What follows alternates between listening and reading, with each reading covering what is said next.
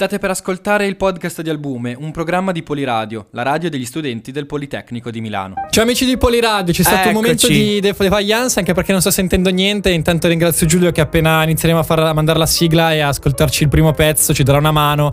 Purtroppo la mia competenza tecnica è quel che è, tra l'altro spero che qualcuno ci stia ascoltando. Allora, per farla veloce, io sono Edo, in regia Cettia, eh, Ciao il programma tutti. è Albume e ci ascoltiamo The Wall dei Pink Floyd. Quindi cialcio le bande, bando le ciance, parte la sigla e poi In The Flash col punto di domanda.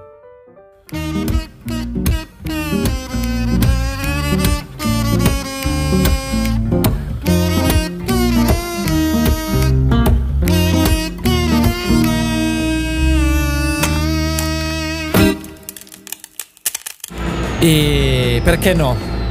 Tra l'altro questi aerei qua eh, mi, viene, mi viene in mente l'ultimo album che ci siamo ascoltati degli Zen, quando parlavamo del... Quando parlavamo del delle, delle armi, delle guerre, che, delle battaglie che vanno a mm, sovrastare gli applausi delle persone. Però ci ascoltiamo un secondo pezzo che eh, purtroppo, come dire, era fuori scaletta. Niente, Però la partita scaletta si fa un po' malissima. così la scaletta, ma lo facciamo perché nessuno vuole ascoltare noi mai più. Allora, due brevi contatti. Eh, non vi dico i numeri di telefono perché ormai chi è che usa il telefono per chiamare? Praticamente nessuno. Scriveteci però su Telegram a Poliradio Bot se volete un po' mh, prendere Interagire. parte, interagire e salvarci un po' il culo. Altrimenti seguirci su Instagram a Poliradio oppure su Facebook. Eh, se avete eh, Apple Podcast, Apple Music, potete ascoltare Apple Music potete ascoltarci in diretta, altrimenti da qualsiasi applicazione di web radio, altrimenti dal sito. Allora, finiti i contatti. The Wall dei Pink Floyd è l'undicesimo album in studio di questa band clamorosa che, ehm, com'è che si chiama la rivista di Rolling Stones? Posiziona solo, a- cioè, solo relativamente al cinquantesimo posto, ma secondo me È un po' ehm, basso per i Pink Floyd. È un po' basso e comunque sicuramente dal primo al cinquantesimo se la giocano lì, capito? È come quando fanno le gare ehm, di- delle maratone, ci sono gli etiopi eh, che, che- che si giocano tipo l'anno scorso eh, mezza maratona. I primi quattro hanno battuto il record mondiale della mezza maratona andando sotto i 57 minuti, una cosa del genere. Questo più o meno quindi ci sarà il distacco tra. mm, questo sarà il distacco tra la prima e l'ultima, che secondo me la prima o sono i Beatles Sì. eh, o Bob Dylan o Elvis Presley. Eh, uno di questi tre. forse i Beatles. Sai, i Beatles sono anche quelli che hanno più dischi in Rolling Stones tra i migliori in assoluto. E allora, tra l'altro, è l'undicesimo album eh, pubblicato nel 1979. Tia, sai quale altro album è stato pubblicato in quell'anno? Eh. Un album che abbiamo ascoltato qualche episodio fa. Ah, quindi devo essere preparato, Eh, sì. se no sembra che non sto attento. Dai, quale- che album può essere? Eh, facciamo che lo dici tu. Chinotto degli Schiantos. Sì, è, sta- è di quell'anno. Esatto, e sono andato a vedere nello stesso anno ven- eh, escono, non so, cioè, un anno in cui sono usciti un sacco di album, come sempre del resto. eh, di famosissimi, oltre The Wall, ci sono eh, Highway to Hell, che proprio per famosissimi intendo a scala mondiale. E poi c'è De André con la PFM. Ah. Sai che ci sono i due album, quello arancione e quello verde. Certo. Uh, De André in concerto, una cosa del genere. Allora, ehm, The Wall, un'opera incentrata su questo personaggio fittizio eh, di nome Pink. Eh, il cognome non lo so, probabilmente sarà Floyd, qualcosa del genere. Ehm, una rockstar che, eh, preso da disagi, ripercorre durante tutto l'album i suoi traumi per poi arrivare alla fine e uscire dal proprio muro. Eh, un album che eh, tre anni dopo eh, portò alla nascita di un film, eh, di un film ehm, con- appunto in cui eh, c'è poco parlato e mh, per la maggior parte canzoni eh, che viene fuori nel 1982 e mostrato per la prima volta a Cannes al festival. Tra l'altro Eh. hai citato quelli che sono i problemi di infanzia di, di Pink che lui va ad affrontare e nella prima parte dell'album, quindi siamo nella, sa- nel lato A del disco 1, s- o dopo la prima traccia appunto in The Flash, che in The Flash significa proprio in carne ed ossa, eh, sono i Pink Floyd che ci invitano a entrare proprio ne- nei panni di questo Pink. Poi, eh, partendo da The Thin Ice, si iniziano ad affrontare questi problemi. In particolare, in The Thin Ice si tratta delle paure che i genitori ci inculcano e che poi, appunto, sono difficili da superare. Ad esempio, la madre di Pink è iperprotettiva e questo influenza quello che è Pink. Esatto, allora ehm, c'è da dire che ehm, la prima parte, eh, più che altro, io mi, mi riferisco a- al film che ho visto, l'avevo rivisto quando, l'avevo visto quando ero ragazzino. E l'ho rivisto recentemente per, eh, per- per prepararmi, tra virgolette, a questo episodio. E mamma mia, mamma mia, che, che stretta al cuore. Cioè, ti viene un'angoscia clamorosa quando eh, scene normalissime si tramutano in scene di guerra. La bandiera inglese che eh, perde tutta la bandiera, rimane soltanto la croce che si insanguina. Eh, questo per ehm, parlare delle morti durante la seconda guerra mondiale, dove muore il padre di Roger Waters. Ora, Another Break in the Wall, parte 1.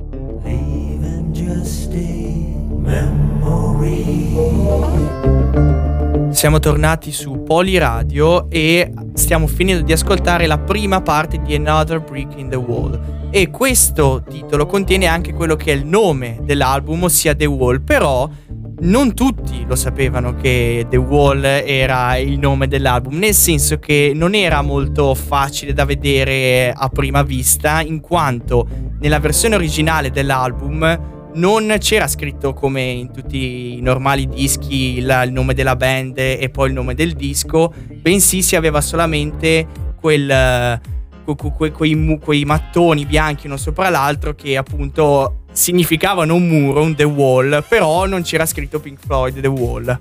Eh, allora, eh, c'è da dire che hanno fatto benissimo perché poi l'immagine è diventata iconica, è Esatto. uno degli album più riconoscibili al mondo.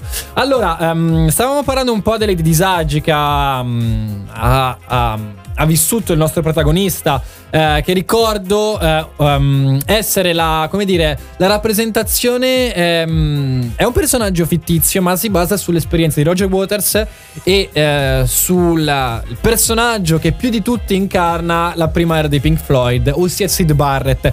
Però questo eh, tenetevelo in mente, mettetelo nel taschino, ritorniamo dopo. I, i disagi mm, principali che mm, vive questo, questo Pink sono, come dicevamo prima, la morte del padre durante la seconda guerra mondiale, tanto che allucinante nel film ci sono la contrapposizione tra lui che, vive, che sta malissimo, vivendo nell'agio più totale, e il padre che muore. Eh, c'è la scena in cui il padre muore eh, per una bomba e la, la- la- la- la pozza di sangue che si crea eh, colando appunto dalla, dalla ferita. E poi cambio di scena il protagonista che eh, si trova in una piscina, quindi piscina è una de- delle, delle figure che più di tutti è sinonimo di agio, stare quasi affogando, quasi come se stesse morendo nel suo stesso sangue. Ehm, altri disagi sono la madre iperpro- iperprotettiva, come diceva Tia prima, e eh, parte principale dei pezzi che stiamo per ascoltare, gli insegnanti scolastici come eh, veramente figura autoritaria. Assurdo, non c'entra niente. Anni fa giocavo a pallacanestro e ho giocato un anno in una prima squadra, in una serie D del cavolo, che mh, per fare un paragone calcistico è tipo la promozione, la serie D del basket è la promozione. Eh sì, perché c'è la 2 di mezzo anche. E ci sono un botto di roba. Sì. Uh, c'era uno che era uguale, vi giuro, era identico al maestro, al professore del, eh, di Pink quando fa le elementari. Veramente uno con una faccia da culo incredibile. Ah, non era lui. No, No, e, e allora stronzo era stronzo, però non, eh, non era lui. Allora, eh, andiamo un po' avanti. Vorrei fare un po' di informazioni su questo album qua prima di, di riprendere un po' il filone principale. Eh, nominare un po' le certificazioni originali, le certificazioni ehm, discografiche, anche se eh, citando Federico Buffa quando parla di Michael Jordan i numeri eh, gli offendono, però giusto per farci fighi. Allora, disco d'oro in Portogallo, disco platino in Argentina, Australia, Brasile, Danimarca, Germania, Grecia, Hong Kong, Nuova Zelanda, Paesi Bassi, Polonia, Italia, Regno Unito, Spagna e Svizzera. Eh, dischi di diamante in Canada, Francia e Stati Uniti. Negli Stati Uniti il disco di diamante corrisponde a 23, eh, o meglio nel 1980, corrisponde a 23 milioni di copie vendute. È stato l'album più venduto nel 1980 negli Stati Uniti, ma ora, raga, lasciamo spazio alla musica.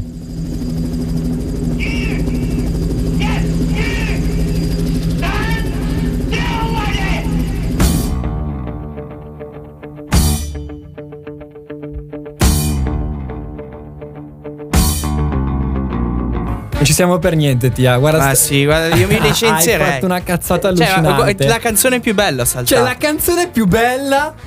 Non ci posso credere. Io sapevo che sarebbe successo qualcosa. Eh sì, sì, ma è, è che non è l'abitudine di. Sai, tra una canzone e l'altra dovrebbe esserci un passaggio automatico. Comunque, comunque ci sentirete parlare. Ti giuro, mi hai rovinato la giornata attiva. Me l'hai rovinata. Eh, sono venuto qua apposta. Allora, facciamo finta di aver ascoltato Another the Break in the Wall parte 2. Nel film, eh, ovviamente, quando uno guarda i vi- i video su YouTube, si rifà ovviamente allo spezzone del film. eh, in cui c'è la, mm, l'ambientazione scolastica, il ragazzino che viene percurato dal professore. Lui prova. Lui ha un quadernetto in cui c'è una sua poesia. Il professore lo prende dice: Cosa stai facendo, deficiente? E lo scherna, lo schernisce davanti a tutti i, i suoi compagni di classe. Da lì poi parte tutta una riflessione in cui eh, mi sono insegnato un paio di punti che voglio approfondire durante eh, il percorso di questa chiacchierata, sperando che quel balordo di Tia non faccia altri bordelli. Alla... Adesso mi sto mettendo ansia, no? Chiedo, ti chiedo scusa. No, Però, devo smetterla na- di fare ma no, danni. Andrea, vuoi che- che- Tia, il pezzo, vabbè. Cioè, sei sul, sul cartellino nero di Poliradio. Sì, è, co- è come sai le, le torte, quelle che hanno la fragola in cima. Eh, prima di mangiare la torta uno prendesse la fragola, la buttasse via e dicesse adesso mangiamo la torta.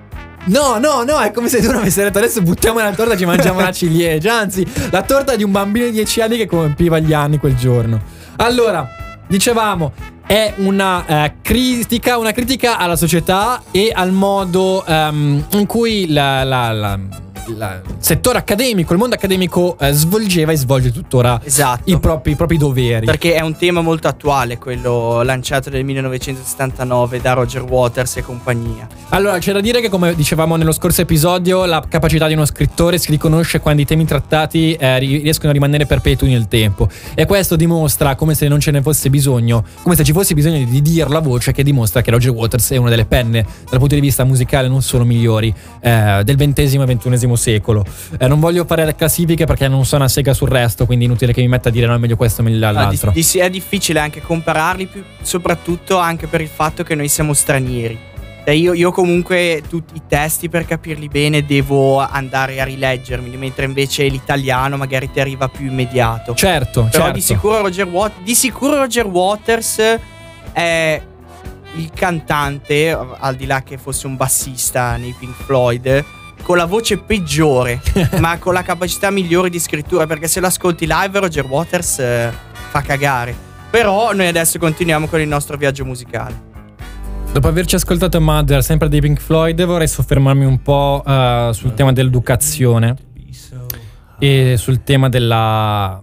sulla critica eh, che Roger Waters fa um, al mondo accademico e non solo, perché se parli di mondo accademico parli per forza eh, della fucina, no? Di, di- di ciò che crea la società.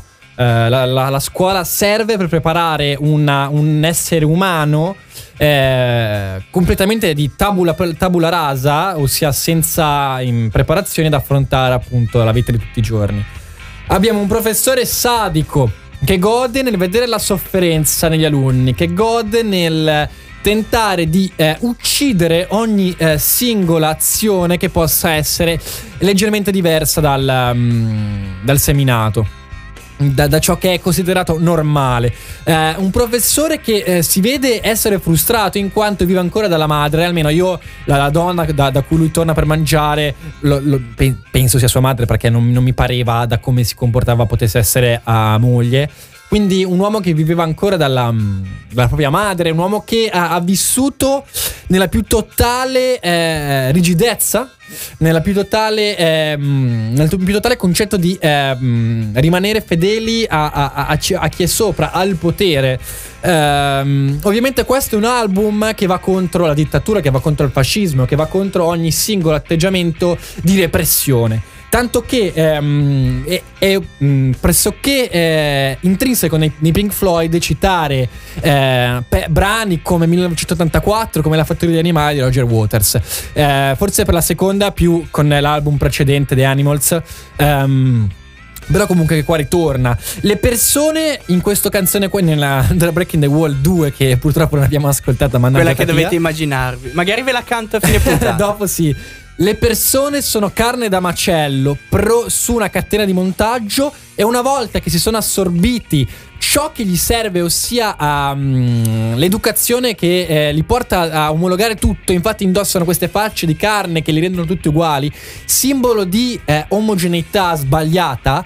Niente, dopo che è arrivato il tuo, boom, via, carne da macello, va tutti questi ragazzini che entrano in questa, ehm, come non so come chiamarla, In un tritacarne. un tritacarne e non serve più niente. Eh, mi- forse un po' spinto come paragone. In 1984 ci sono i psicocriminali e eh, c'è tutto questo um, apparato statale che eh, va contro questi criminali. Dove cosa, cosa fanno molto, bana- molto semplicemente? Eh, praticamente ti convincono di essere dalla par- che tu devi essere dalla parte loro e poi ti ammazzano. Famosa la stanza 101. Eh, così come facevano, così come in. Um, come facevano, così come in, in 1984, così Roger Waters e Pink Floyd ci vogliono dire che una volta che tu hai imparato che non sei nulla, non ci servi più niente. Boom, ciao, il tuo l'hai fatto, cioè nulla. Nessuno deve eh, cercare di essere particolare perché ciò che importa è che tutti siano uguali. Perché chi non è uguale dà fastidio. Esatto, chi non è uguale dà fastidio. Eh, non c'è spazio per il nuovo, non c'è spazio per il particolare. Ed è una cosa eh, purtroppo brutta. Mm, cioè, purtroppo che c'è, non c'è un cavolo da fare. Eh, per fare un, mm, due parole su una mia esperienza personale, io mi ricordo che alla fine della mia quinta liceo, forse un, un po' too much come cosa, perché comunque si tende a esagerare su queste cose qua. Però mi ricordo che mi sentivo prosciugato, come se avessero fatto fuori tutte le carni che avevo dentro. Ora però, goodbye, Blue Sky. Bene, siamo tornati dopo aver ascoltato Goodbye Blue Sky, una canzone che fa molto riflettere, ma soprattutto fa pensare quello che è il suo tema. Infatti Roger Waters, che è l'autore di questa canzone, scrive di una guerra che ormai è finita, però non è finita veramente in quanto pensiamo a una guerra. Una guerra c'è effettivamente, tipo non lo so, facciamo una guerra mondiale che va dal 39 al 45, però poi le ripercussioni non finiscono nel 45 ma vanno avanti. Basti pensare a tutte le persone che sono rimaste coinvolte sia sul campo ma anche fuori dal campo e appunto Pink in questo caso dopo aver superato la guerra ma non del tutto e con ancora i i rimasugli di quella che è la sua infanzia traumatica va via, infatti sentiamo i rumori, il suono degli aerei in sottofondo che appunto fanno capire come lui stia andando da qualche parte negli Stati Uniti e appunto per cercare di superare quello che è il suo periodo, il suo momento molto complicato. Allora, uh, ti dico, è emblematica la scena nel film, mh, mm, dove, di cui ne abbiamo parlato all'inizio. Um, e appunto questa canzone qua mi ricordo sin da ragazzino mi ha sempre messo un'angoscia incredibile. Per quanto la sonorità. Poi vabbè, noi non inglesi che eh, per noi le parole sono come una canzone perché non capiamo una sega. Sembra quasi che vadano a raccontare qualcosa di idilliaco. No? Sì. La, la, lo stesso titolo, Goodbye Blue Sky, che eh, vuol dire addio cielo blu, che in italiano risulta. Um, il suono è parte del significato. Addio cielo blu è qualcosa di triste, l'addio è proprio nella doppia D la tristezza, no? Uh, in, con, con, il linguaggio inglese, Goodbye Blue Sky sembra qualcosa di, uh, di leggero. Non lo so, tipo sembra quasi una canzone per l'estate. Goodbye Blue Sky, sembra quasi che vada a indicare, non lo so, il titolo potrebbe essere il titolo di una canzone del mare non lo so, così. E, e, mm, e una, io ti dico, una delle tante paure di cui ne parlavo anche con Rick Dufer proprio oggi. Eh, ci sono, ne parlavamo anche l'altra volta con eh, l'album eh, degli Zen ci sono determinate paure che non vanno mai, mai via. La paura della guerra e della morte è una di queste. Uh, tanto che in un periodo come questo uh, l'odore di guerra è molto, molto, molto, cioè molto puzzolente. Si sente proprio l'odore di zolfo provenire da non so dove. Anche se poi dubito effettivamente ci sia stato un periodo in cui non c'è mai stato questo odore di merda, dove per merda intendo guerre e, e morti. Uh, però l'idea che un cielo blu. Um, simbolo di tranquillità, di benessere. Basti pensare a una figura amena, idilliaca, una, una persona sdraiata su un prato verde eh, con un spago in bocca o una sigaretta che puzza di qualcos'altro che guarda il cielo. Cosa c'è di più pacifico di questo? Niente. E dover abbandonare le proprie abitudini, il proprio benessere è una cosa che terrorizza e se non si sta attenti ehm, la paranoia di perdere tutto questo porta poi alla verità di questa paura. E, e mi, sin da piccolo è stata una cosa che mi ha creato veramente tanta tanta angoscia.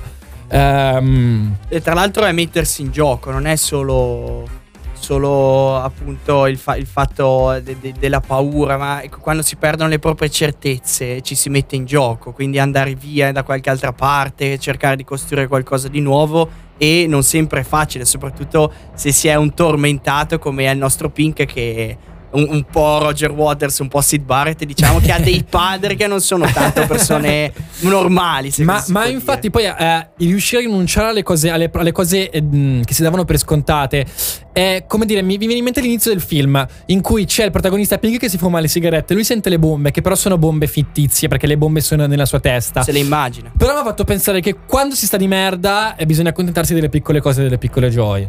E come dice Roger Waters in un'intervista, la sanità mentale non è così, ehm, come dire, banale come si pensa. Ora però andiamo avanti con la musica. Bene, bene. Allora, siamo di nuovo qui. non abbiamo sbagliato. Ma sì, era- guarda che non è, eh, non è facile anche perché nell'album, eh, diciamo, è stato pensato che finisce una canzone e parte subito l'altra. È E vero. quindi farla finire fino all'ultimo e poi farla partire con questa cosa che bisogna premere non è facile, ma queste non sono scuse perché ammetto l'errore molto hegelianamente, ma portandovi un po', eh, un po' di contenuto, diciamo che questa canzone che abbiamo appena ascoltato non è presente nel film che abbiamo già citato un paio di volte, ma è sostituita in quanto ci sono alcune canzoni che vengono rivisitate oppure inserite di nuove. Ma Però tanto che anche l'ordine dei pezzi mandati nel film non è lo è stesso vero. della- dell'album. Prego, E, e- e una, una cosa interessante, tra l'altro, che si- in modo simile a come hanno già fatto i Beatles in alcuni album, stai riprendendo la leggenda che Paul McCartney fosse morto, all'inizio di questa canzone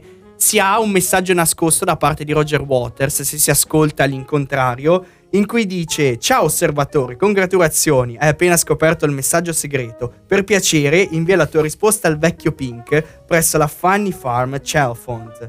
E qui è come se, diciamo, Roger Waters ti chiamasse e ti dicesse di inviare questo, questo messaggio. Ed è, ed è molto Che mo- pazzo furioso. E devo dire che se un giorno facessi mai un album, magari non al primo, ma tipo al secondo, al terzo, lo inserirei un bel messaggio nascosto, Vabbè. bel, bello satanico. Dai, se Roger l'ha fatto, la- se Roger l'ha fatto l'undicesimo, Eh, fa- eh, perché devo, farlo noi al devo primo? aspettare, ecco. eh, lo faccio tra vent'anni il messaggio. Allora, a proposito di un salto in avanti nel tempo, no, io ora voglio fare un salto indietro nel tempo. L'album è del 1979, ma l'anno di nascita di Pink Floyd risale al 1965, 14 anni prima. Pensate voi, è 11 album in studio in 14 anni e i ragazzi dei Pink Floyd eh, ormai tipo sai i ragazzi di Via Glue i ragazzi di Pink Floyd nel 79 avevano neanche 30 anni ma eh, sulla capacità di scrittura e di fare robe fighe voglio tornare dopo. Ora eh, poc'anzi cos'è? Ormai mezz'ora fa ho citato Sid Barrett. Torniamo indietro in quel tempo. Sono gli anni psichedelici Londra. Immaginati a 1965-66 ti vai a ascoltare in un club di, di Londra e suonano ap- aprono i Queen e poi vanno i Pink Floyd. Immagina adesso. Impagabile. impagabile. Sai, le persone che erano lì non sapevano quanto fosse forte que- questo evento. Tra l'altro, è facile da dire da postumi. esatto Però esatto. seco- io in questo momento poi ti dico, non è che sono eh, Sid Barrett o David Gilmour che posso fare queste critiche, però posso dire qualcosa nel senso che a me sembra che quando vai a vedere degli artisti adesso non ci sia lo stesso peso di quello che poteva avere cioè Queen, Pink Floyd a una serata. Allora, c'è da dire che comunque loro si sono presi una grande bella fetta, eh. E comunque, come dice la filosofia, mh, in un'epoca storica, non mi ricordo quale, X, eh, noi siamo piccole persone sulle spalle dei giganti. Loro in questo caso sono i giganti. E sono, ovviamente. i- sono tipo i medievali che dicevano che i giganti era tipo la cultura classica e noi siamo solamente dei, dei nani sulle Esatto. Grazie spalle dei mille per avermi parato il culo, intendevo proprio quello. Uh, però sulla mettiamola in tasca, questo perché è un, un argomento molto interessante. Allora, siamo negli anni 60. Ehm, se dovessimo dividere mm, le epoche eh, mm, del- degli anni dei Pink Floyd, direi tre, tre ere, tra virgolette. La prima, che è proprio rapida, tre anni, dal 65 al 68, l'epoca di Sid Barrett, in cui i pezzi di Pink Floyd sono totalmente psichedelici e in questo tema si riconoscono totalmente i brani e i temi trattati. Basti pensare al primo album in cui eh, ci sono pezzi che parlano comunque anche con la musica, pa- soprattutto parlano con la musica, i primi pezzi.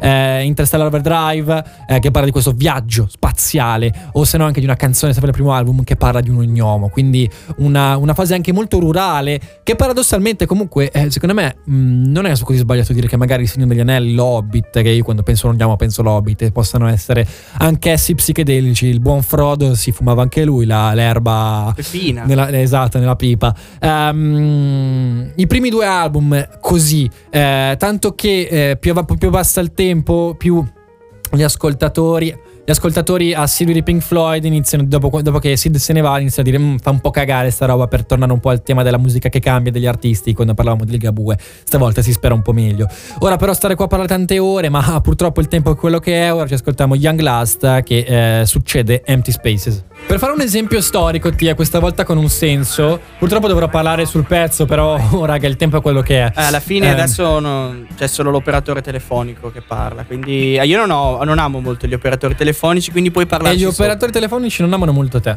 Allora, eh, una cosa che mi è venuta in mente, cioè è un, es- un paragone un po' storico che secondo me ha senso. Allora, eh, secondo me, eh, Sid Barrett sta a Giulio Cesare come Roger Waters. Waters, l'ho detto male, sta a Ottaviano Augusto, il primo imperatore. Perché dico questo? Perché se Sid è uno di quei personaggi eh, riconosciuti per il proprio talento, che però devono bruciarsi in fretta, tanto che lui ha superato i 27, e guarda te che fine ha fatto. Mi vengono in mente eh, persone come. ehm, perché no? Gesù Cristo anche. Eh, e ehm, com'è che si chiama il cantante dei Nirvana? Kurt Cobain. Cobain. Mamma mia, che pecca. Personaggi che devono finire giovani perché il, lo- il- il loro intento è quello di esprimere se stessi eh, con la loro prima fiamma. Ho usato un termine un po', eh, come dire, ehm, nascosto, un po' ermetico. Eh, dico questo perché poi, finita la prima parte di Sid, dove Sid ehm, fa uso di droghe e praticamente perde connessioni neurali, Ah, un po' tutti si drogavano come. ma in realtà pazzi. no, eh. In No. realtà non così tanto. Sicuramente sì, perché poi ovviamente quando devono fare la, devono- c'è l'ufficio, c'è il libro, ci sono le interviste, ovviamente devono trasparire come i più puliti del mondo. Però comunque pensate allora, loro si facevano un mazzo così, suonavano, non erano loro che si fumavano le canne, erano gli ascoltatori. Loro al massimo che facevano era suonarsi, magari si fumavano il fumo passivo, che ne so. Sì, eh, stavano lì, davano sempre vicino al pubblico. Venite, facevano- venitevi vicini, dai, raga. Eh, tanto che comunque, finita la prima parte di Sid, inizia l'epoca forse più eh, iconica di Pink Floyd. Quella più conosciuta. Più conosciuta e anche con un senso del dovere, un senso del, mm, del talento molto più profondo e come dire ehm, maturo. Quali sono gli album e i pezzi più iconici? Eh, The Wall del 79, eh, The Dark Side of the Moon del 73 e poi del 74 c'è Neon Crazy Diamond. E qua rientra Sid.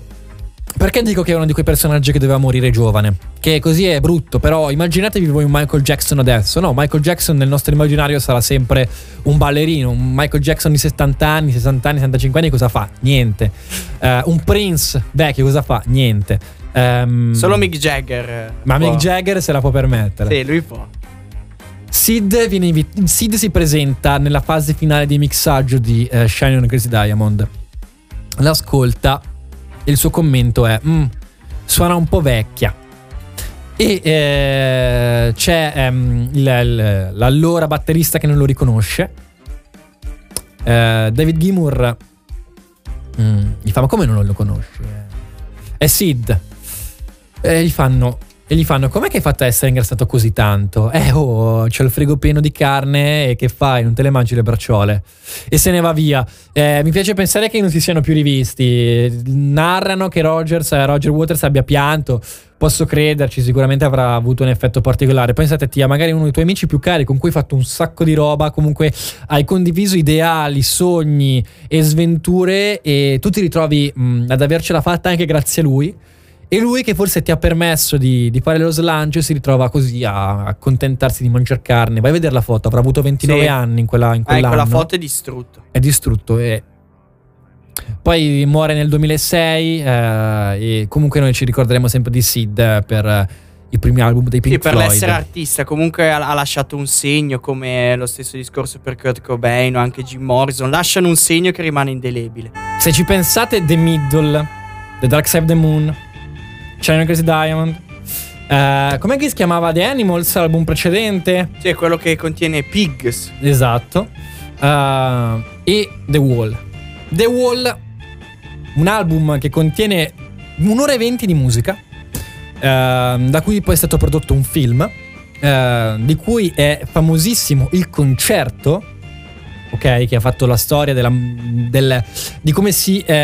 eh, del concetto di musica live. È reinventato, si può dire. Pe- Pensa che addirittura i Pink Floyd, dopo il tour di The Wall tra il 1980 e il 1981, quando finiscono di registrare il nuovo album e devono decidere cosa fare, quindi un tour come tutti fanno, sai, fai l'album, il tour, album tour come una- un, un girone infernale, ma in realtà non è così perché si divertono.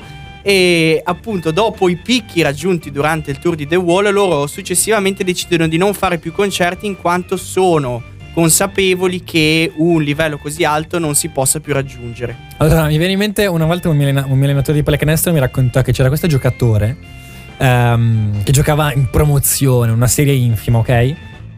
Oh, mm, fece un campionato della Madonna, vinse, fece 20 punti alla partita e disse io appendo le scarpe al muro. Meglio di così non posso fare. Eh sì, E, mm, un po' come dice Caparezza, no, come dice Guccini, bisogna scegliere prima che il tempo scelga per te. Eh, però torniamo sui Pink Floyd. Ehm, stavamo parlando degli anni 70, parlavamo della- dello sviluppo eh, dei pezzi di Roger Waters. I temi trattati sono prevalentemente sociali, ehm, ovviamente eh, schierati dalla parte della sinistra, ehm, non rivoluzionaria, però sicuramente eh, sognatrice, eh, portatori di ideali, ossia di uguaglianza, ossia del- dello schifo dei preconcetti che la società aveva, i soldi. Ehm, la paura della dittatura, come dire, e, mm, che vabbè, la, la prima parte i soldi, la paura della morte in, um, in uh, The Dark Side of the Moon, la morte di Greg Gig in the Sky, quella canto che è, come dire, la morte che ti viene a prendere, fa poche parole, capito? Non Ehm, fa parole. Non fa parole, esatto, zero. È un canto soave che ti prende e ti porta via. Ma in The Wall è stato scritto in un anno. E uno dice, chissà cosa avrà pensato Roger Waters per pubblicare questa cosa qua. Sicuramente è frutto di tante cose. Si è ispirato terribilmente alla propria esperienza, più che alla propria, a quella di Sid, che pur essendo fuori dai Pink Floyd rimane una figura mistica eh, che diventa l'ideale del gruppo, tanto che eh, quando pensi ai Pink Floyd pensi a Sid. E praticamente succede che Roger Waters se l'ha rotto il cazzo, si può dire, eh, perché eh, si ritrova a sputare in faccia a degli ascoltatori perché li- li- lo volevano strattonare, lo volevano, volevano un pezzo suo. Eh, per fortuna che non gli è andata come a John Lennon, perché altrimenti non sarebbe più qua a, a raccontarcelo nelle interviste. Ma ehm, si è arrivato stufo della sua vita, in crisi perché non ce la faceva più ah, nella sua vita privata, e ripensando al suo, al suo passato perché ormai eh, gli anni andavano, la giovinezza finiva, si è ritrovato in piena crisi a scrivere un pezzo così. Questo a dimostrare che cosa? A dimostrare che, come diceva Nietzsche, le cose belle arrivano soltanto se hai i cazzi pieni. Come ci insegna però la storia, le cose belle dopo un po' finiscono. Eh, finiscono negli anni 70, nel 1980. The Wall si posiziona come l'album più venduto negli Stati Uniti e rimane tuttora uno degli album più venduti di sempre e eh, appartiene alla classifica e appartiene, mi sembra, all'ottantesimo posto della classifica dei 500 album più importanti di sempre secondo Rolling Stones e non intendo la band ma la rivista.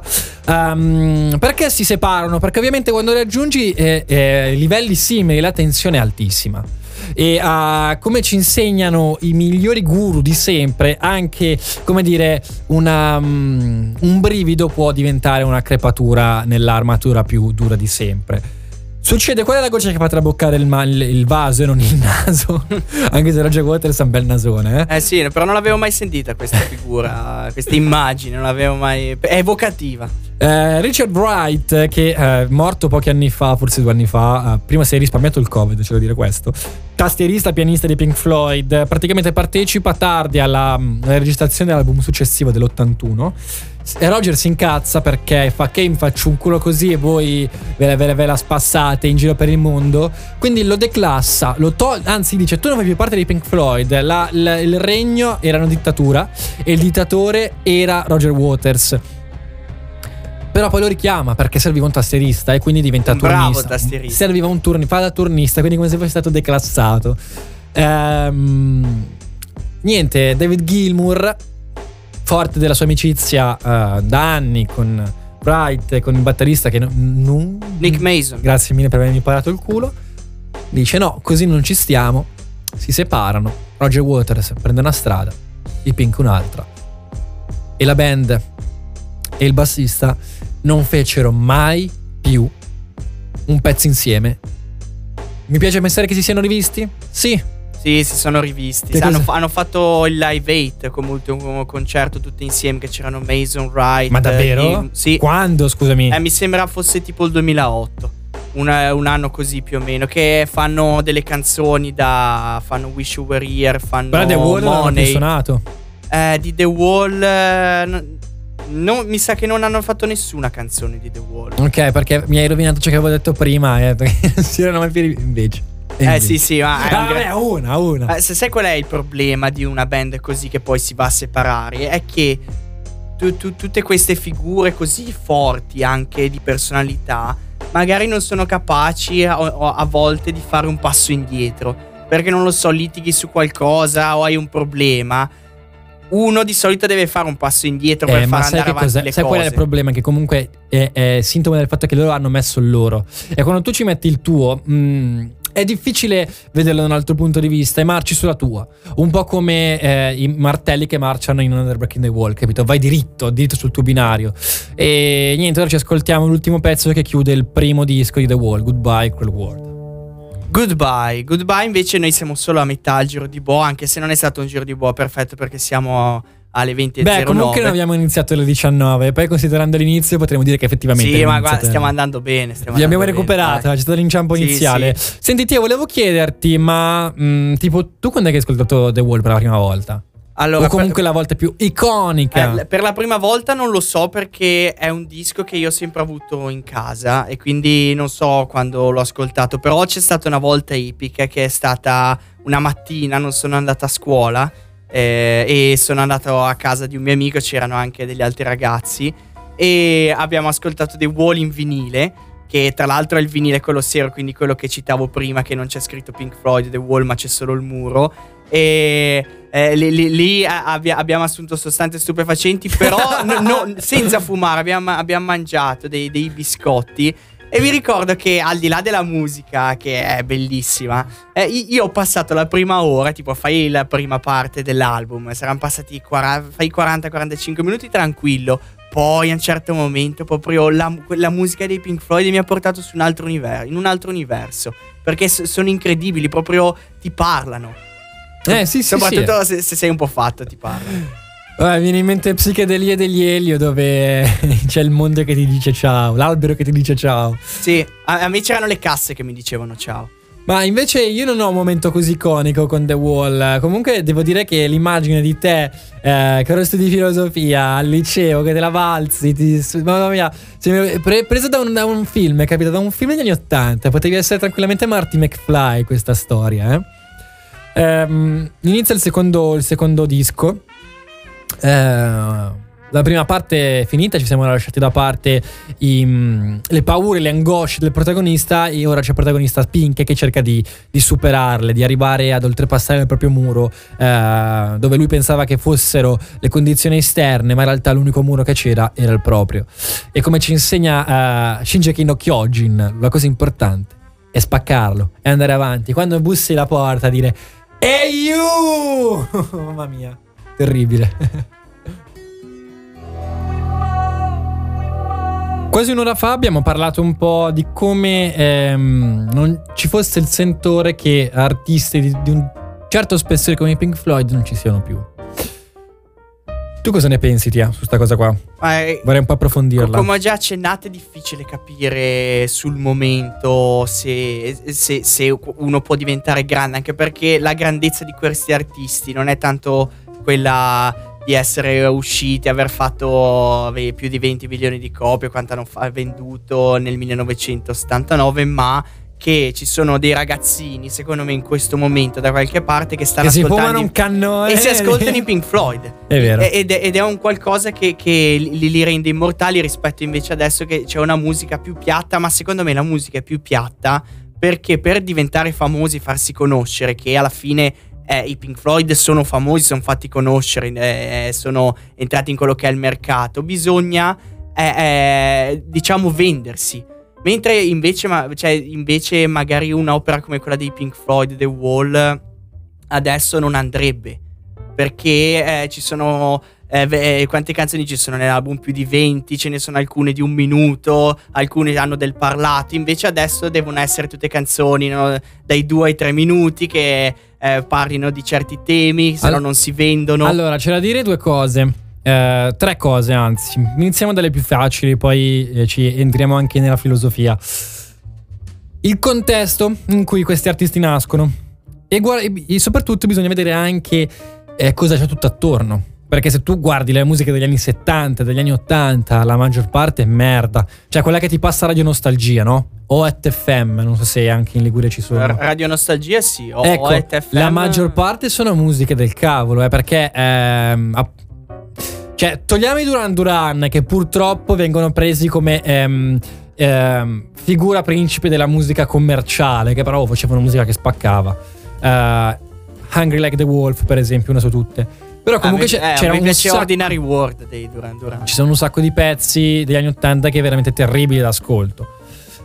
E poi comunque guarda in che anni sono usciti Pink Floyd, guarda qual era il contesto sociale, guarda quali erano le, le, mh, la musica precedente. Noi arrivavamo da un periodo in cui la musica era molto tecnica. I primi a fare musica pop che l'hanno un po' rivoluzionata e l'hanno resa commerciale, pop in quanto popolare e non di elite, Elvis Presley, eh, i Four Seasons con Frank Valli, Chuck eh, Berry. Chuck Berry, ehm, Beatles e già detti, i Rolling Stones, eh, i Beach Boys. Quindi capisci che arrivavamo da un periodo in cui la musica era tutta blues, tutta jazz, come la base che ci stiamo ascoltando adesso. Quindi la rivoluzione nel passare dall'accordo in sesta a farti il giro di do che ti ha fatto tutte le canzoni italiane. E quella è stata la cosa molto, molto importante. Ehm, poi ovviamente rimane questa cosa qua. La terza cosa è che ehm, è un po' l'effetto, lo chiamo l'effetto eh, Eneide. Ehm, Virgilio nell'Eneide cosa dice? Dice che c'è, c'è stato un periodo, anzi in un, un altro libro di, di Virgilio, c'è stata questa epoca d'oro in cui tutto, tutto si andava bene, tutto si stava meglio, no? E quindi c'è sempre questa idea che nel passato, una cosa che non c'è più, tu stavi benissimo perché in quanto è passato rimane costante. E perciò tutto ciò che era prima era meglio perché adesso è cambia, capito? È momentaneo. E adesso però bussiamo alla porta e vediamo se c'è qualcuno là fuori.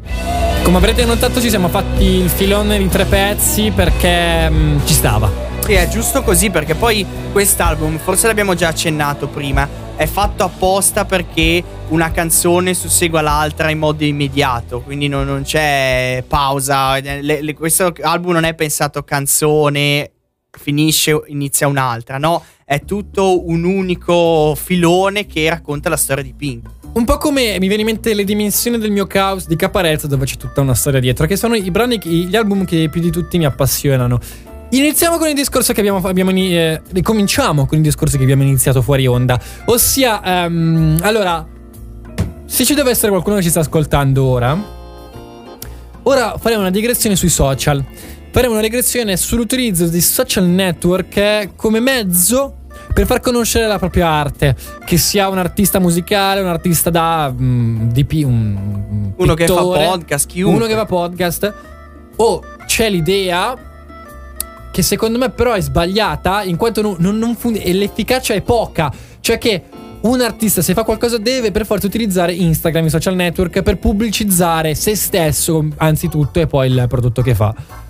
Ehm, tu- No, è impossibile farsi conoscere. Ad esempio, mi viene in mente che fino agli anni 90, compresi, se usciva un artista, cioè io sono un artista emergente e voglio farmi conoscere, si facevano tipo delle cassette con eh, dei pezzi e le mandavi, eh, no- non lo so, a- a dei, dei- dei manager, anche a degli artisti già famosi, tipo eh, Noel Gallagher quando era negli Oasis fece ascoltare delle demo a Johnny Marr che è il chitarrista, era è il chitarrista degli Smiths e lui lo aiutò poi a, pro- a essere, a, a farsi promuovere, gli regalò anche una chitarra. Però già lo trovo meno invasivo rispetto a quello che può essere io faccio una canzone oppure faccio un dipinto e lo pubblico sui social che però allo stesso tempo è l'unico modo per farsi conoscere. Allora, io mi rendo conto che nelle nostre parole sicuramente dico nelle mie, c'è un po' di invidia, nel senso che cavolo noi facciamo roba e non stiamo spaccando e quindi un po' di frustrazione dici ma, ma loro ce la fanno perché sono culati, perché hanno dei, dei- dei- parametri che permettono a- a- a- all'algoritmo di spingerli.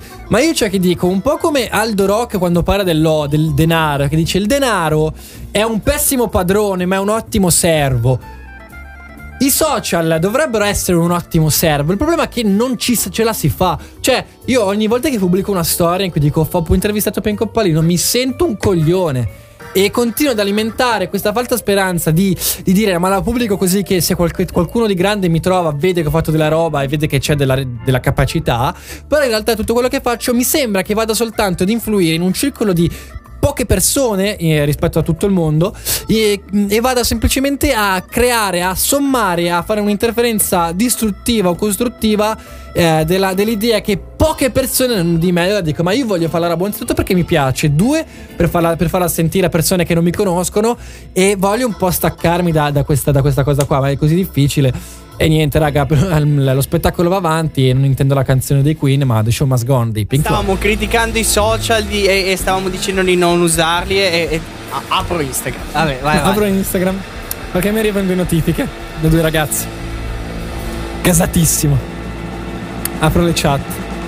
La prima mi offriva un lavoro in marketing dei cosmetici. Sì. La seconda mi diceva di votarla alle, alle- ai comunali a, a gi- a giugno A, a Novara. a Borgomanero. Ah, cioè, cioè, avete un governo a Borgo È un comune, sì, sì. Sì, Abbiamo wow. 20.000 abitanti. Cazzo. Eh, in realtà io però abito in un paesino di 400 abitanti, però mi piace pensarmi così il protagonista di un manga che nasce da in un paesino sperduto nel mondo. Tanto che vicino a casa mia c'è questo paese che si chiama Bugnate, c'è il Colle della Guardia da cui si vede un bello squarcio di lago e praticamente è passato Re Vittorio I e ha scritto eh, qua è passato Re Vittorio I in questo luogo dimenticato da Dio.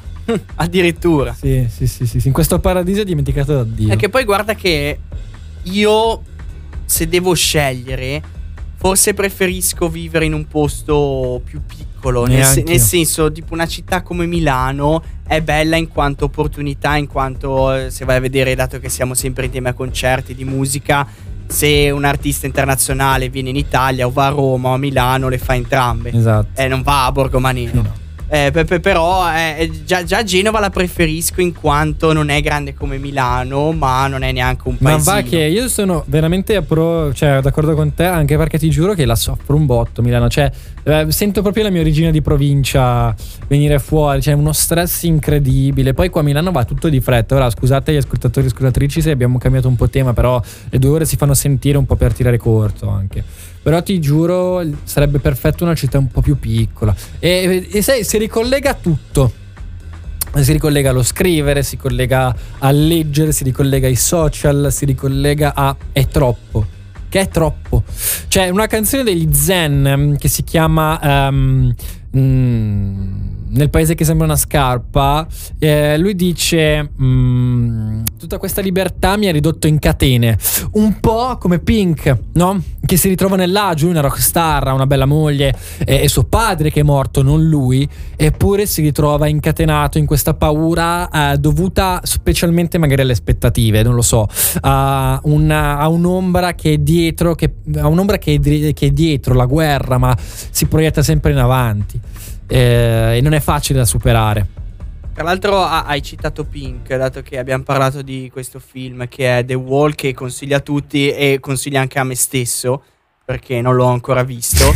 e mentre parte questa canzone siamo arrivati al lato, al lato B del secondo disco di The Wall. Diciamo anche che Pink è interpretato da Bob Geldof, ossia colui che è conosciuto per aver, inter- per aver organizzato Live Aid. Siamo arrivati alla conclusione non dell'album, ma, ma almeno della nostra chiacchierata perché tra poco passeremo Waiting for the Worms per i vermi, Stop the Trial e Outside the Wall. Eh, il nostro Pink riesce a- ad abbattere con un ultimo colpo il muro. Tra l'altro è il muro dei fascisti. Sì. Perché lui, eh, almeno dura- nell'album, si paragonano quelli che sono i fascisti ai vermi, agli worms. Eh, infatti c'è il pezzo di lui, c'è il dittatore che dice, e parla eh, con fare molto mus- mu- mussoliniana, che sembra proprio una quasi in termine culinario, la mousse. Capito? La mousse. Quindi ho mangiato sì una- un pasticcino con su un- la mussoliniana. Um, raga, è stato un piacere. Per fortuna che abbiamo tolto questo puntata di Under Breaking the Wall. Sì, oh, l'ho fatta apposta perché avevo già visto. Seco- i- i- non mi ricordo cosa ho sognato stanotte, ma secondo me stanotte ho sognato un angelo che mi diceva togli Another Brick in the Wall Part 2, se no finirà qualcosa. Allora ho detto, vabbè. E niente, allora ragazzi rimanete stay tuned su Poliradio per altre info, adesso dovrebbe esserci eh, coso roommates, eh, lo scoprirete solo vivendo come dice Rino Gaetano in una canzone molto più famosa di noi. E niente, per concludere abbiamo parlato dei social, abbiamo parlato dell'album, abbiamo parlato dei Pink Floyd, di Sid Barrett, raga, una chiacchierata stralunga. Album si chiude qua per questo semestre almeno. Chi lo sa per il prossimo, vedremo. Speriamo che riva- riparta tutto. E... Secondo me non mi confermi alla regia dopo i numeri di oggi, mi, mi lasci a casa. e niente, noi ci sentiamo. Mi raccomando, state pronti che magari quest'estate ci sarà un podcast eh, albume in cui ricaricheremo tutti gli episodi. E ora, Waiting for the Worms!